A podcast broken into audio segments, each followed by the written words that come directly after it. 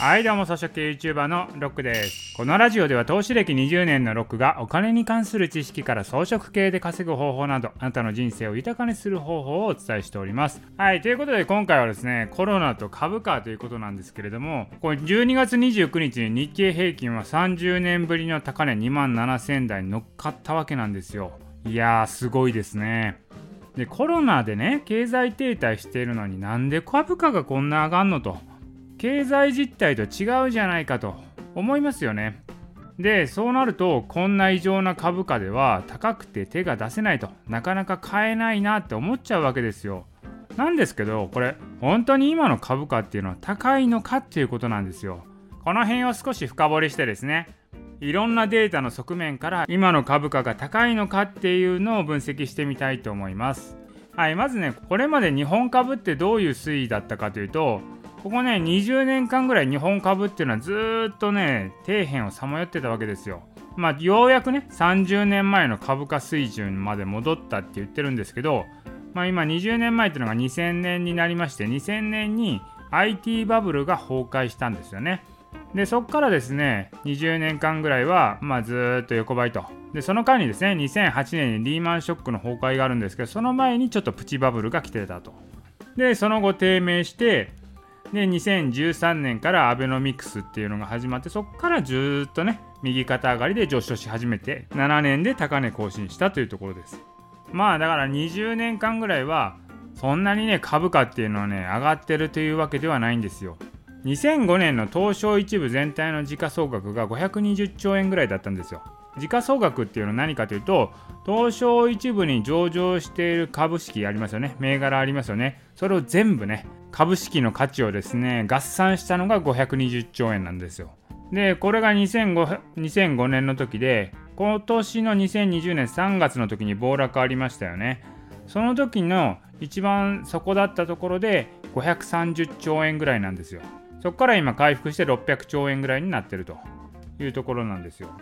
でその間ね2005年と今年の3月の暴落がまあ同じぐらいの時価総額だったわけなんですけどお金の量で見ると2005年の時より世の中に出回ってるお金マネーストックっていうのはめちゃくちゃ今増えていてねコロナでいっぱいお金もばらまかれていますんでそれで増えていて2005年と比較すると1.6倍ぐらいなってると。お金の量が1.6倍になってんだったらその中で株式に投じるお金もね増えてもいいわけじゃないですか。2005年の株式の総額がですね520兆円だったところこれ1.6倍にすると800兆円ぐらいになるんですけど800兆円まで全然いってないんですよ。お金は増えたけど株式に投資してるお金の総額っていうのは増えてないと。今600兆円台に収まってると。いやなんか物足りないよねっていうのが一つ。であとですね東証一部上場企業の純利益の合計っていうのもあるんですけどこれちょっとデータが2013年1月の分からしかないんですが、2013年1月の東証一部の企業の純利益の合計が13兆円だったんですよ。これね、同月比で見て、2020年で1月で見てみると、トータル40兆円になったんですよね。だから会社としてはですね、儲けてる金額3倍まで増えてるんですよ。2013年と比べれば。会社はすごい成長してる。日本のね、上場企業のからお金はめちゃくちゃ増えてる。企業の業績もめちゃくちゃ伸びてると。いう状態なんですよね。でもう一つの視点でいくと今日経平均2万7000円超えて高いんじゃないのっていう話ありますけどそもそも日経平均って何だっていう話がありますよね。日経平均っていうのは225社。日経日経225と言われたりしますけど日経平均は225社の平均値なんですよ。東証一部上場企業ってもっといっぱいあるんですよね。1600社ぐらいあるんですけれども、そのうちの225社しか抜粋してないんですよ。で、さらにですよ、東証の上場株の中で、この2020年、2020年に上昇した株はどんだけあるかというと、4割ぐらい、40%ぐらいなんですよ。で下落した株が60%あるってことですね。日経平均2万7000超えてすごいって思うんですけど、実際個別の株を見てみれば60%の株はね今年下落してるんですよ。要はですね日経平均って225社の平均なので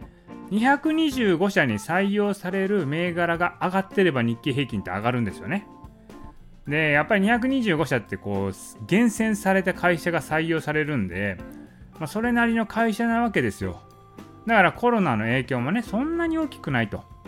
だからこんなお金余りの中にも投資資金として入りやすい銘柄になってるんですよね。で、さらに日経平均って、まあ、簡単に言うと計算の仕方って単純にこう平均して225で割るんですよ。多少の補正はされてるんですけど、基本的な考え方は株価の単純平均なんですよ。ってなるとね、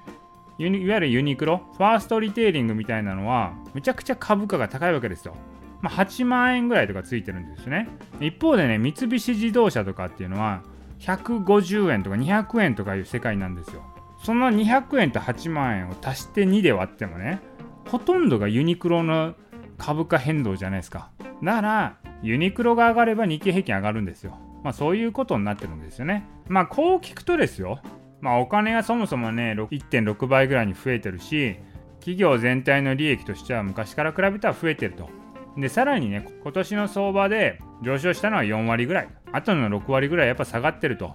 で、日経はですね、いい会社だけ抜粋した平均値だから、まあそう聞くとですよ、今がなんかすごい割高なのかっていう感じでもない感じしません？だから別に異常な株価なのかっていうとそうでもない気がするんですよ。それそれなりに業績いい会社は株価が上がってるし、業績悪い会社は株価が下がってる。そもそも経済実態を反映してると。20年間の推移を見れば経済とかねお金は増えてっているのに株価にはそんなに反映されてないとすごい割安な状態で今放置されてますよと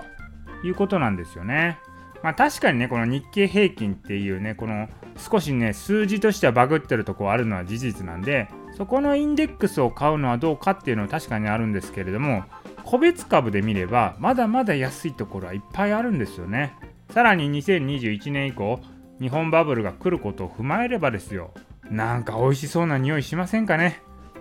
でこれね米国株に関しては分からんのですよね。日本株っていうのはもともとね定位なわけですよ。20年間ねお金の量は伸びてるくせに株価だけずっとね上がらなかったわけですよ。だから株に投資資金が回ってない状態なんですよね。だからまだまだ伸びる余地あるんじゃないのって思うんですけど米国株っていうのもずっと右肩上がりで上がり続けてるところなのでいわゆる高い状態からのスタートなんですよ、まあ、ただね米国株やっぱりね強い成長企業っていうのはいっぱいあるんで、まあ、そういうのは買われると思うんですけど市場全体的に買われるかというとそれはね難しいんじゃないのかなと思うので米国株はもう選別が必要なんだなというふうに思います。まあ以上のことを踏まえるとコロナなのになんで株高なのというよりはコロナなので株高という状態でありこれがですよ定常状態に戻るともっとすごいことになる可能性を秘めているということですよね。まあ、いずれにしてもね、投資はちょっとでもいいから始めておくのがいいんじゃないのかなと思います。まあ、米株もですね、やっぱり成長企業はいっぱいありますし、日本株も今はまだまだ安い状態、そういうところなので、今投資をしていくのもいいんじゃないのかなと思います。はい、ということで今回の音声は以上です。